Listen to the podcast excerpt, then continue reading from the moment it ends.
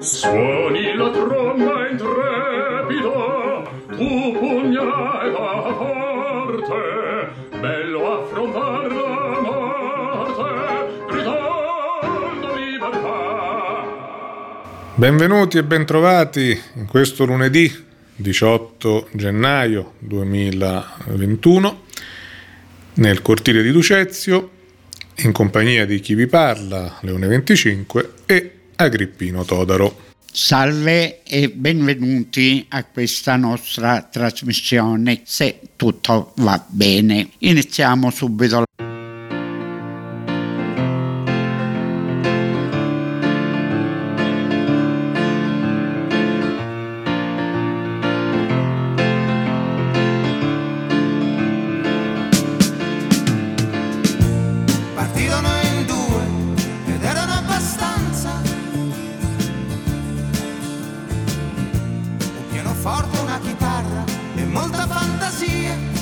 E cominciamo con eh, un paio di notiziole dei nostri campioni regionali della cultura della letteratura.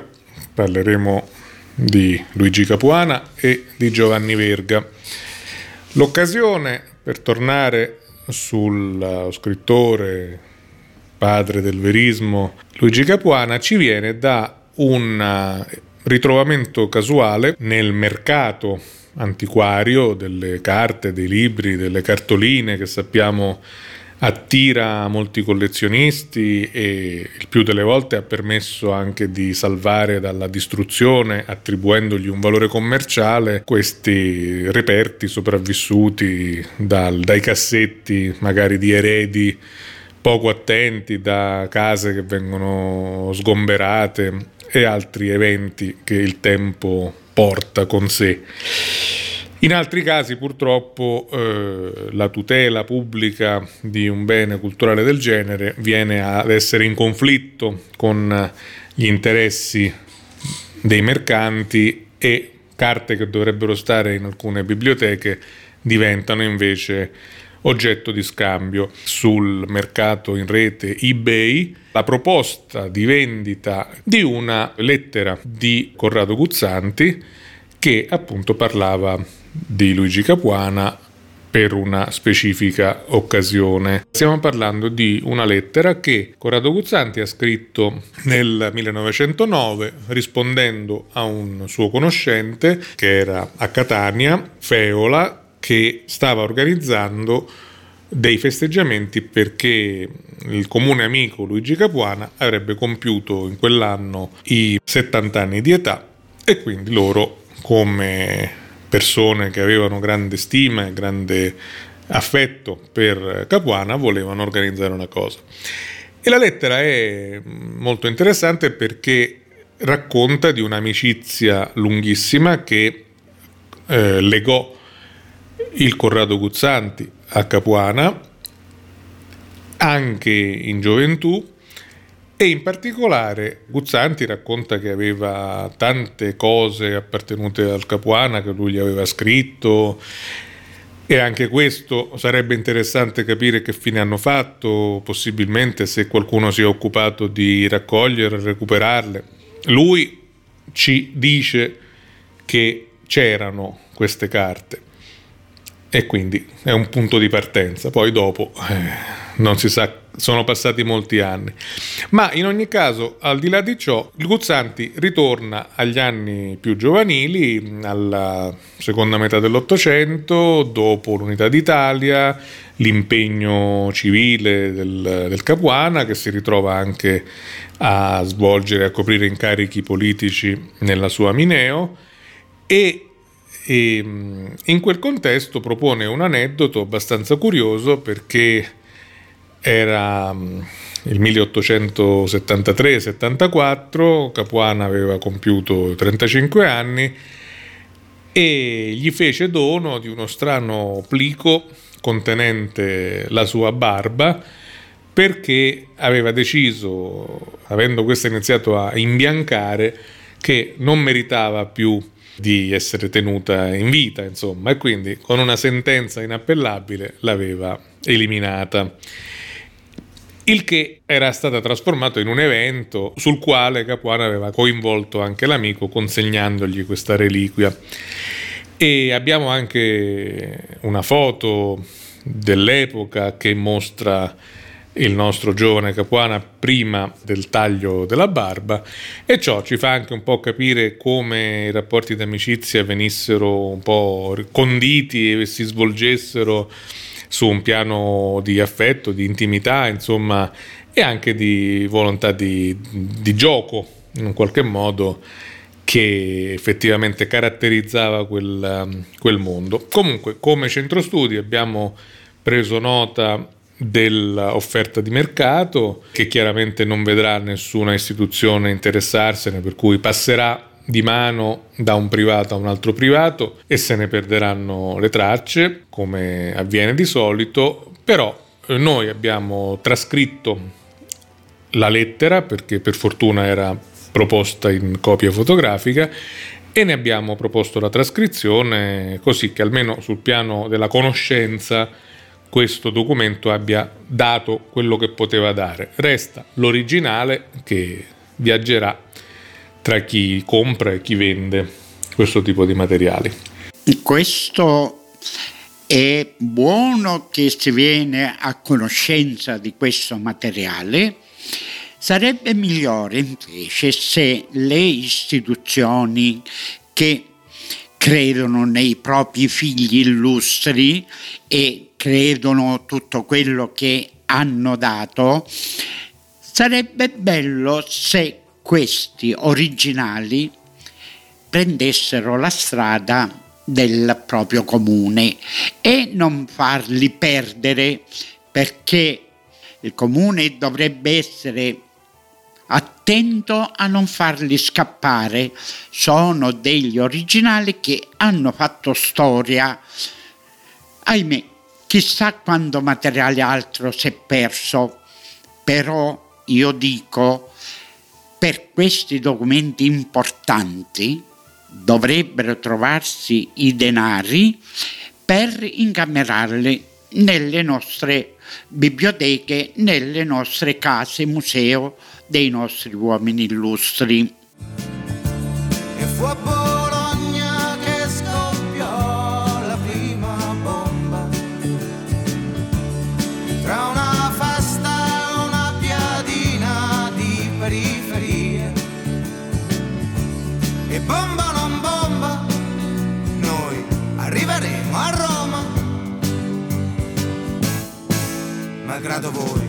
La regione siciliana in questi giorni ha elargito un po' a pioggia a varie associazioni culturali in Sicilia un po' di soldi e nell'elenco dei beneficiari figura anche un'associazione di Mineo, l'associazione musicale Ut Fidibus Incordibus, mi pare che si chiama così, una corale che ha graziosamente ricevuto dal nostro munifico e generoso presidente della regione la discreta sommetta di 3.500 euro. Di questi tempi in cui tante iniziative pubbliche di aggregazione non se ne possono fare, però ci auguriamo che facciano bene e favoriscano un'attività utile di pubblico beneficio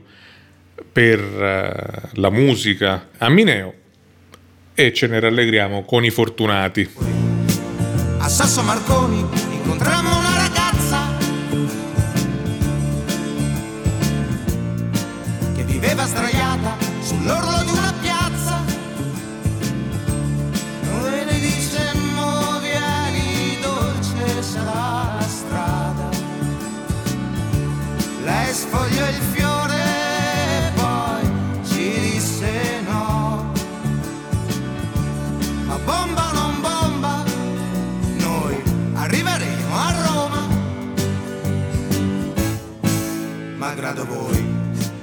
Come avevamo annunciato in apertura, oltre a Capuana, oggi ricordiamo qualcosa che riguarda Giovanni Verga. vicino di paese nel contesto del Calatino, ma protagonista di una stagione letteraria che ha segnato la storia del nostro paese, insomma a livello nazionale e non solo, anche qui con storie molto concrete, poi alla fine di salvataggi di documenti e di materiali che prima di diventare un libro che si va a trovare in libreria o in biblioteca devono passare dal recupero, dal, a volte dal restauro, insomma dal salvataggio appunto perché se no non arriverebbero mai al lettore. E leggiamo un articolo che è uscito sulla testata nazionale Il Fatto Quotidiano lo scorso sabato 9 gennaio a firma Vincenzo Bisbiglia dal titolo Sequestro di Malavoglia e di altri inediti di Verga peripezie, lettere flirtanti, fotografie, manoscritti e l'originale di Amore e Patria, rinvenuti per caso nel 2011, dopo un lungo processo si trovano ancora sotto sigillo. Lettere, manoscritti, preziosissime bozze inedite, scambi epistolari privati con il fratello Pietro e con nobildonne che, scegliendo di non sposarsi mai, amava corteggiare, materiale che si pensava perduto o del quale addirittura si ignorava l'esistenza, documenti cui si aggiungono pregiati esemplari del suo secondo amore artistico, la fotografia. In un armadio di un seminterrato dell'Università di Pavia ci sono due scatoloni sotto sequestro dell'autorità giudiziaria ormai da quasi otto anni, contenenti prezioso materiale inedito realizzato da Giovanni Verga, uno dei più importanti scrittori italiani di sempre e padre del verismo. Centinaia di pagine che nel 2013 i carabinieri della sezione antiquaria del reparto operativo tutela del patrimonio culturale di Roma hanno portato via dall'abitazione romana che appartenne a Vito Perroni, sovrintendente ai tempi del fascismo, e sua sorella Lisa Perroni, fra le massime studiose di Verga e curatrice degli studi verghiani, edizioni del Sud 1929. Un ritrovamento finito per costare ad Angela Maria Perroni, oggi 84enne, figlia di Vito e nipote di Lisa, un processo lungo sette anni, concluso fra accuse di ricettazione e appropriazione indebita con l'assoluzione da tutte le imputazioni, tranne per quella di omessa denuncia di detenzione alla sovrintendenza competente, condanna peraltro già impugnata in appello dal suo legale Valerio Cianciulli. Fra il materiale custodito nel centro manoscritti dell'Università di Pavia, ciò che salta agli occhi è una bozza di alcuni capitoli de I Malavoglia, forse l'opera più conosciuta dello scrittore siciliano, pubblicata nel 1881. Si tratta di alcuni stralci, spiega a Il Fatto l'avvocato Cianciulli, ci sono state decine di bozze dei Malavoglia prima della versione definitiva e non sappiamo a che punto del processo a che punto del processo creativo dovesse essere arrivata questa. I testi sono battuti a macchina e su questi poi l'autore era intervenuto con appunti e correzioni, che però coincidono solo in parte con la stesura ufficiale. Il ritrovamento ha poi fatto emergere parte della corrispondenza con il fratello Pietro fra il 1920 e il 22, data della sua morte, quando Verga venne nominato senatore del Regno. Si tratta di un periodo caldo per la politica italiana, con il fascismo che stava per prendere il potere e aveva attratto le simpatie di diversi intellettuali, fra cui proprio il letterato siciliano. Da questo carteggio, racconta Cianciulli, emerge una forte critica alla classe politica con cui, suo malgrado, Verga si ritrovava ad avere a che fare in Parlamento. Da interventista quale si era rivelato agli albori della Prima Guerra Mondiale, si avvicinava al nazionalismo e guardava con curiosità il fascismo, in un momento in cui non era facile immaginare ciò che si sarebbe rivelato solo diversi anni dopo. Le lettere non erano indirizzate solo al fratello. Giovanni Verga amava corteggiare le donne, nubili o sposate, nobili o popolane. Lettere spesso di fuoco, come quelle riservate alla contessa Dina Castellazzi, vedova del conte Alessandro Bruco di Sordevolo, molte delle quali presenti nell'archivio sequestrato ad Angela Perroni. L'altra chicca letteraria riguarda invece il manoscritto originale del primissimo romanzo di Verga, Amore e Patria, realizzato nel 1856, a soli 16 anni, pubblicato postumo nel 1929 proprio dalla zia della signora Angela, Lina Perroni. Infine ecco riemergere traccia del secondo amore artistico dell'autore siciliano, la fotografia,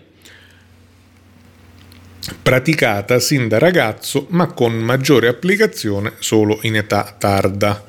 Negli scatoloni ci sono decine di scatti del verga fotografo, ci si potrebbe anche realizzare una mostra, azzarda Cianciulli. Tutto questo materiale fu probabilmente selezionato negli anni venti da Lina Perroni, parte, si suppone, di quello ricevuto, per motivi di studio, dal fratello Vito, su concessione degli eredi di Giovanni Verga e in particolare del figlio adottivo Giovannino. Negli anni 70 i Verga pretesero e ottennero la restituzione del materiale, poi ceduto alla regione Sicilia. Questi scatoloni, tuttavia, restarono chiusi per decenni in uno scaffale dello studio della casa romana di via Oslavia, dove Angela Perroni tornò a vivere negli anni 90 dopo il divorzio. Solo nel 2011 un'esperta amica della figlia di Angela mise mano al materiale e ne constatò il probabile valore, con la famiglia che decise di affidarlo a Christis per le valutazioni del caso fu l'importante casa d'aste, con sede a Milano, a segnalare il materiale alle autorità e ad aprire il caso giudiziario. Oggi il materiale si trova in uno scantinato umido, attacca Cianciulli, e purtroppo vi rimarrà finché non sarà dissequestrato, forse dopo la sentenza d'appello. Dovrebbe essere inaccessibile, ma io ho già constatato alcune pubblicazioni ispirate al contenuto degli scatoloni, impossibili da reperire altrove. Tanti bei materiali sparsi di qua e di là e non sono al posto che dove si dovrebbero trovare. Per tantissime vicende si apprende che questi scatoloni messi in un armadio che contengono materiale del Verga, sia eh, del primo che lettere, in uno scatolone negli armadi, in uno scandinato all'Università di Pavia. Bene, mirabile il discorso che la studiosa cercava di mm, mettere qualcosa di buono sulle carte del Verga ma era anche doveroso che queste carte, tutto questo materiale, finita la sua ricerca, doveva ritornare al posto di dove si trovava prima. Non si trova e poi naturalmente viene sparso di qua e di là. Brutta cosa se negli anni più vicino a noi questi materiali sono sempre sono sotto sequestro e stanno in certi scandinati umidi allorché sono prossimi alla rovina. È peccato fare perdere questi materiali, dovrebbero pure essere custoditi, va bene, sotto sequestro finché non avviene il dissequestro, perché poi fra l'altro la legge lumaca che si ha in Italia permette di porre fine a tanti bei materiali, a premettere che i materiali delicati dovrebbero essere tenuti in un posto ben custoditi e non esposti all'umidità perché va a finire che scompaiono questi bei materiali. che fine faranno? Speriamo che tornano al suo posto giusto e il suo posto giusto non è altro che la casa del Verga. Io ribatto sempre per la salvaguardia di questi materiali molto importanti, di queste persone che hanno fatto tanto per il verismo italiano e tutti questi materiali dovrebbero essere ben conservati, fruibili, ma non uscire dai propri luoghi, tipo case degli uomini illustri o biblioteche, però sempre consultarli all'interno dei dovuti uffici. Questa vicenda con altre che spesso hanno riguardato beni culturali mobili o immobili, fa pensare anche all'altro ambito nel quale interviene la magistratura, spesso si legge eh, il sequestro, la confisca di patrimoni immobiliari, ville o aziende e via di seguito e purtroppo questo meccanismo che tra l'altro ha anche nutrito un malaffare giudiziario che sappiamo riguardanti le aste giudiziarie, la gestione di questi beni, chi i tribunali individuano come soggetto a cui affidarli, i custodi. È un meccanismo che fa acqua da tutte le parti, eh, parliamoci chiaro, e questo è un problema di fondo molto più ampio di ciò che viene poi a riguardare singolarmente queste, eh, questi episodi di cui ci occupiamo. Però in ogni caso, dal mio punto di vista, rimane una, uh, un avvertimento abbastanza chiaro. Um, la vicenda delle carte di Verga getta cattiva luce su alcune persone che hanno provato ad approfittarsi a livello personale di un bene che non gli apparteneva. Al di là degli esiti dei processi, io ritengo che in linea di massima sia spesso preferibile non dover arrivare a quella situazione e quindi alla fine i soldi non sono stati ottenuti perché l'asta non è mai avvenuta. Il nome proprio ha circolato in maniere non particolarmente esaltanti, onorevoli o dignitose. Ne vale la pena? Nel mondo di oggi è praticamente impossibile muoversi nella segretezza in questo campo, perché gira, vuoi o non vuoi, a un certo punto le faccende vengono fuori, soprattutto quando si è provato in maniera chiara che quel materiale esiste o è esistito. E di conseguenza, forse per eh, la tutela personale del proprio buon nome e della propria notorietà, sarebbe sempre meglio liberarsene e vivere più sereni perché è una spada di Damocle che pende sempre e può creare problemi, eh, disagi, fastidio e dispiacere nella misura in cui non ne vale assolutamente la pena. Questo Va detto a chi si è ritrovato per caso o per fortuna a essere depositario, erede di materiali paragonabili a questi, come le carte del Capuana, e eh, si desse un po' una regolata per eh, poter eh, non confidare sempre sulla omertà di tanti soggetti che magari poi dovrebbero risponderne anche loro per quota parte, essendo stati responsabili di istituzioni e di luoghi, perché il mondo è molto più ampio di così e quindi non sai mai chi può esprimere questo tipo di problemi e di conseguenza averne delle rogne che sicuramente non sono belle quando avvengono, ma torno a dire, potevano tranquillamente essere evitate con una semplice operazione di pulizia e di restituzione a chi di dovere e il discorso sarebbe finito là. A lungo andare diventa una spada di Damocle perché ci sono materiali che poi sono andati perduti o a destra o a sinistra, poi si ritrovano in vari mercatini e qualcuno che ci vede su questo naturalmente alza il prezzo, cosa che una singola persona non può accedere, ma è più facile che le istituzioni possano accedere. Ma come si trovano questi materiali a persone che fanno tutto per scopo di lucro? di come, arri- come ci arriva questo materiale nelle proprie mani o mm, secondo me le varie soprintendenze ai beni librari in queste antiche biblioteche di persone nobili sia di tutte le parti, non solo della Sicilia, avrebbero dovuto mettere un vincolo su tutte queste biblioteche antiche. Siccome forse non si badano o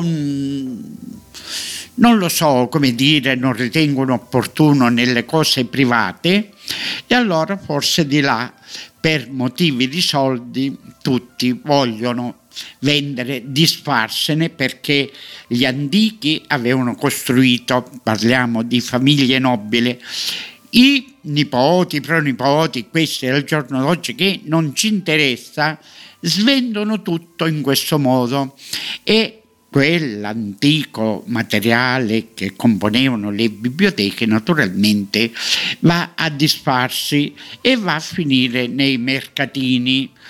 Per chi ci vede naturalmente a scopo di lucro vende questo materiale e si va perdendo. Ma dico sempre, il singolo cittadino che ama queste cose non può a fare fronte a queste spese, ma le autorità competenti è molto più facile poterle acquistare e conservarseli nei luoghi giusti. A Rocco Pilaccio ci venne incontro un vecchio. Lo sguardo profondo e un fazzoletto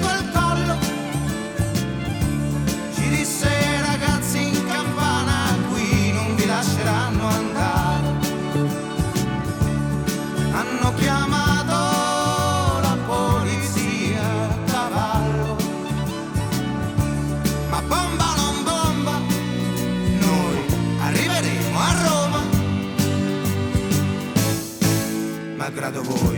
Passiamo ora alle parti della trasmissione che riguardano la cultura siciliana e cominciamo con una parola. Il termine siciliano di oggi è finesciuni. È una grande finestra? Finescione è il famoso balcone che non è altro che una finestra grande con il davanzale, con eh, il davanzale molto grande davanti. U finescione. A nonna diceva chiudiamo il portellino dalla finescione, cacciassi vento, perché il finescione era composto da due ante, le parti più basse chiuse e le parti alte aperte per poter entrare luce, ma non è altro che una grande finestra, un cosiddetto finescione. A Firenze dormimmo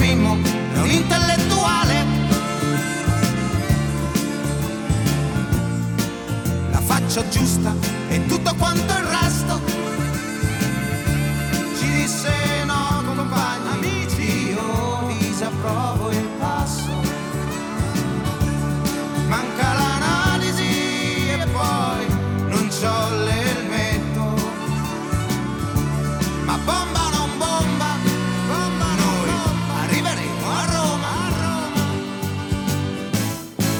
Malgrado te.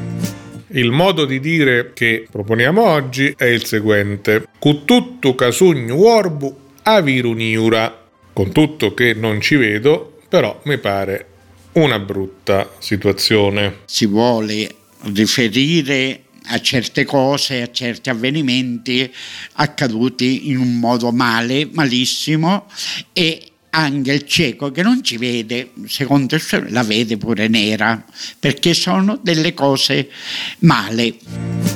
A Orvieto poi ci fu l'apoteosi. Il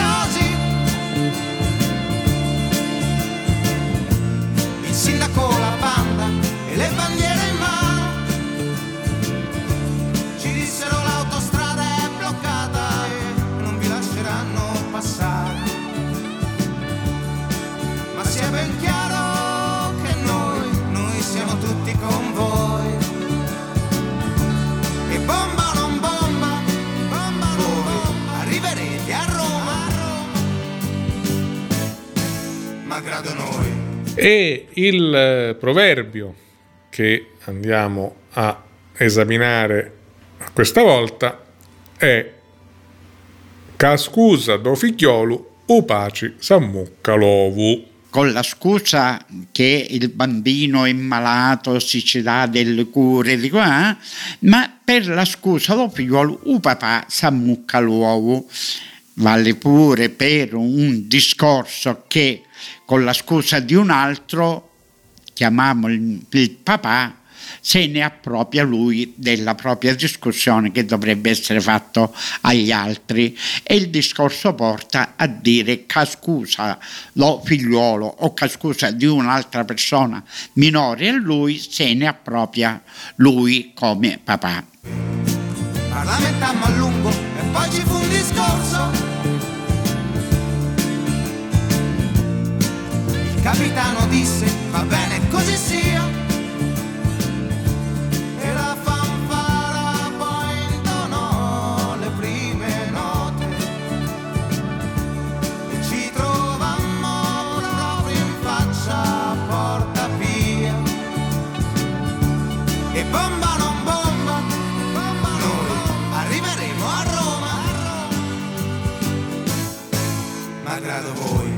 Siamo arrivati alla soluzione dell'indovinello che vi avevamo proposto la scorsa settimana. Se vi ricordate, cos'era quella cosa che se si muoveva era femmina mentre se stava ferma era maschio? Ci siete arrivati? Oppure aspettate sempre che ve lo dobbiamo dire noi? Avreste dovuto cervellarvi un po' perché è una cosa che lo vediamo tutti i giorni, lo sentiamo, lo ascoltiamo e quando capita che con il nome di uomo, naturalmente chiudiamo anche le imposte. Sapete cos'è?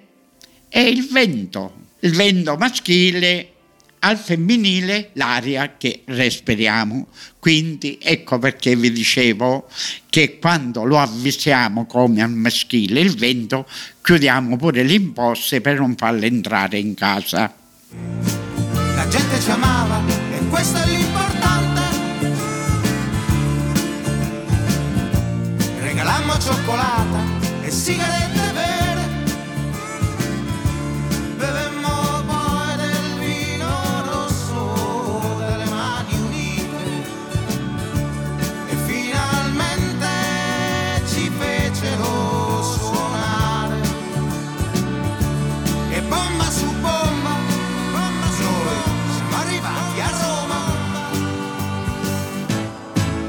insieme a voi. Nella parte dedicata alla letteratura che questa settimana tocca alla poesia, torniamo su un autore amante dei versi ma non letterato di professione di cui tempo fa vi avevamo proposto alcune poesie.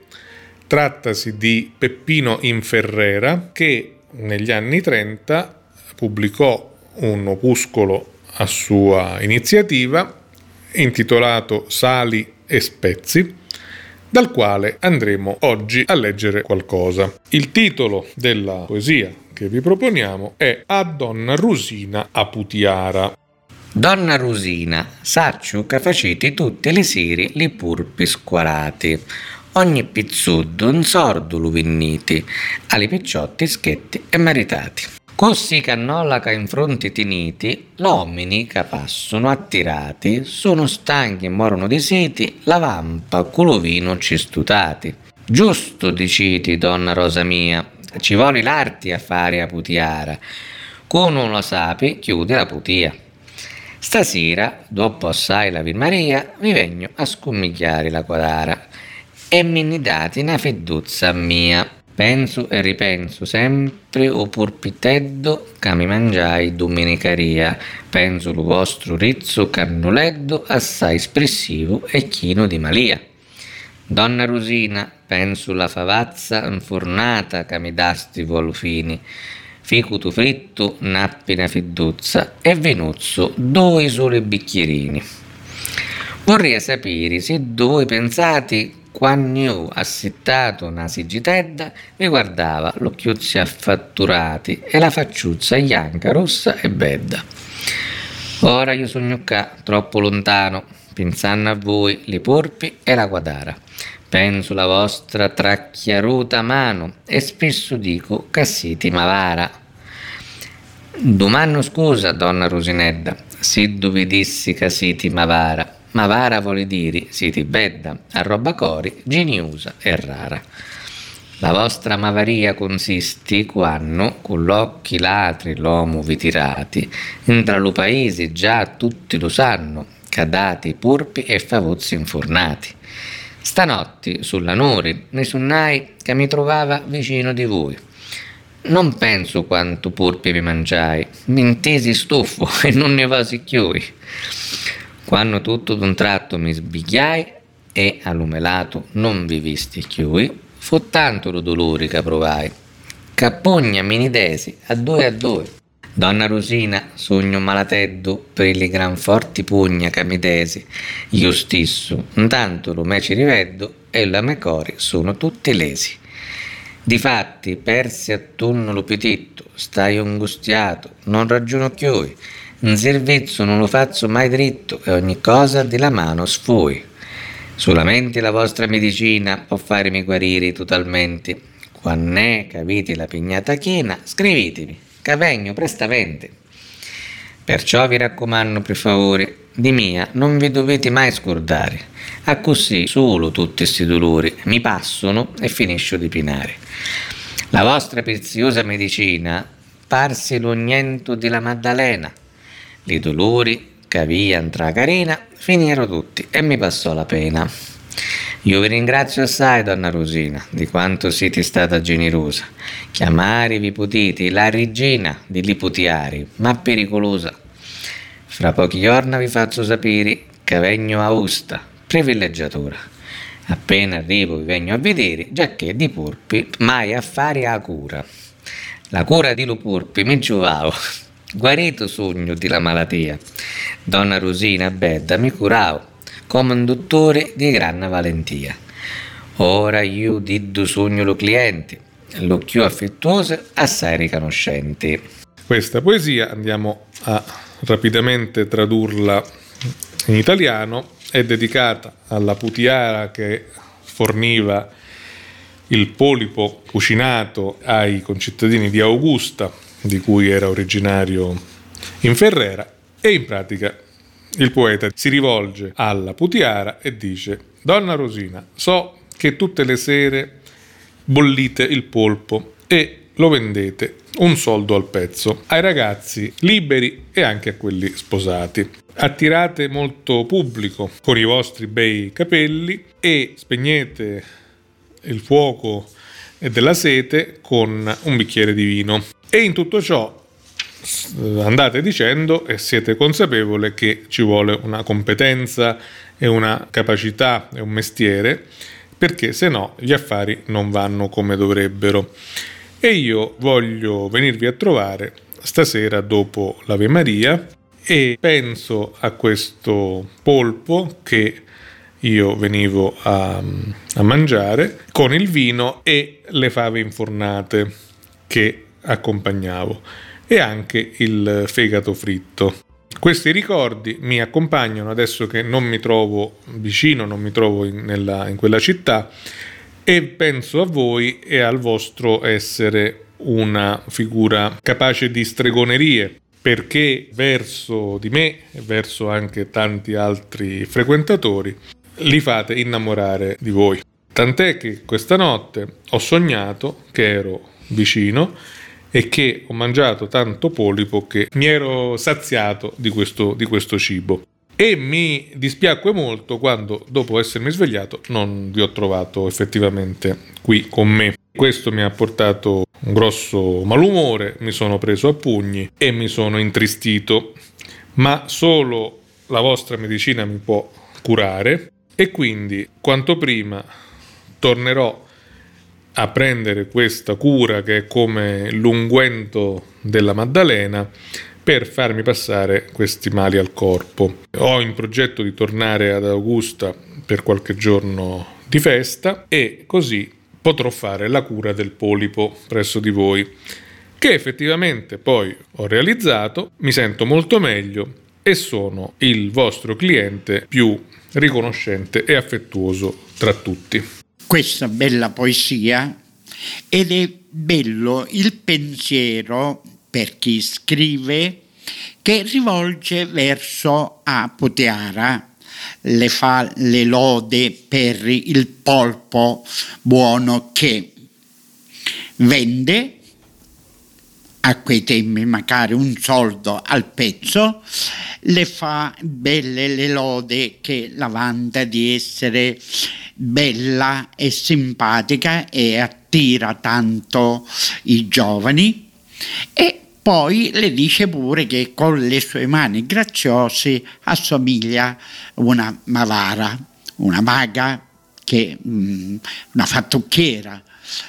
Però tutto sommato lui si riferisce a lei perché la vede graziosa con la scusa del polpo la voleva andare a trovare per non solo il motivo del polpo, ma per i pensieri amorosi che aveva verso Aputeara. Bello questo passo che lui descrive per attirare l'attenzione di donna Mariuzza a Puteara.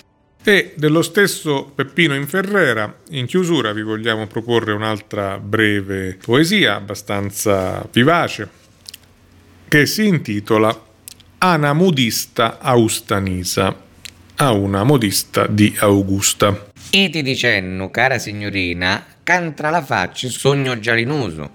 La mia cuccuzza è in porto di marina e v'assomiglio a un canazzo rognoso.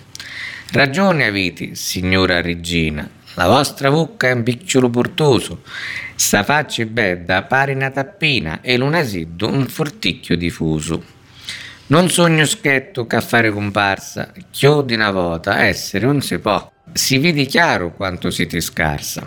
Siti come la iatta ciangiolina, quando all'ulardo arrivare un po', dice cafeti, povera mischina.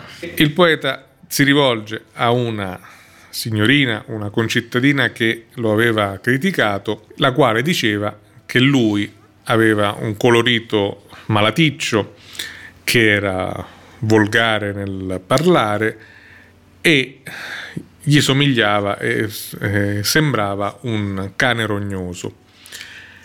E lui gli dice: Avete ragione, signora regina, ma voi, d'altra parte, avete una bocca così piccola che quasi non si vede, una faccia che sembra una pantofola e il naso che sembra il fusaiolo e quindi ha una forma decisamente poco attraente.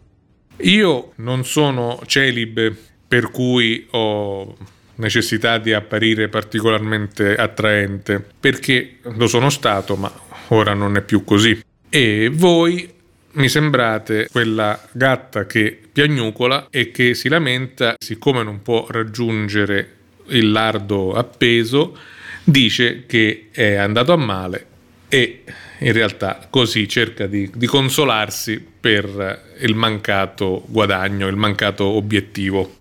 Descrive i complimenti che si fanno due, una ragazza e un ragazzo, chiamiamolo così, ma sappiamo che il ragazzo già era sposato, ma complimenti di quelli di quelli, perché naturalmente lei le ne dice un paio di belle e buone a lui, ma lui continua nel suo seguito della descrizione di quella di quella che propria. Complimenti a tutte e due perché naturalmente se ne sono dette delle buone.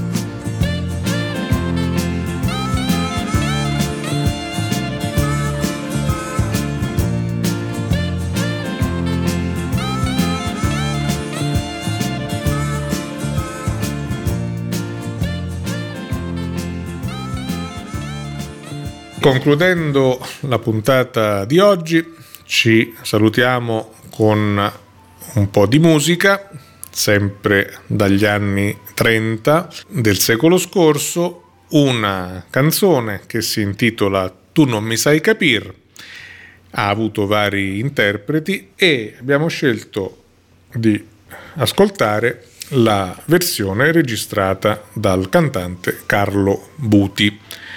E così ci salutiamo e ci diamo appuntamento alla settimana prossima. Tanti saluti da parte mia e mi raccomando in campa e alla prossima.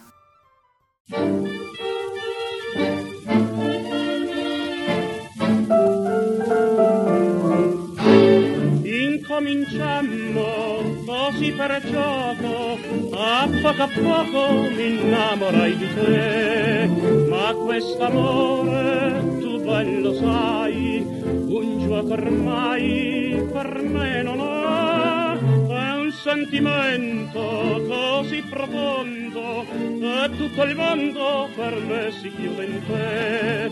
Nella mia mente non c'è che un solo pensiero e questo solo pensiero sei tu. Ma tu, non mi sai capire e più io t'amo e più vuoi vedere soffrire. Io ti do tutto di me con passione infinita e tu lo sai che per te darei pure la vita. Ma tu, tu non mi vuoi capire io non voglio più, non voglio più soffrire. Se tu mi manchi, non sai quel giorno, a me d'intorno che vuoto resterà. E nel pensare non è più mia, che nostalgia mi vincerà. Io t'amo troppo, io t'amo tanto, e un gran rimpianto il cuor tormenterà. Lo sai che soffro, lo sai che son come l'aria, ormai per me necessaria sei tu. Ma tu, tu non mi sai capire, e più io t'amo e più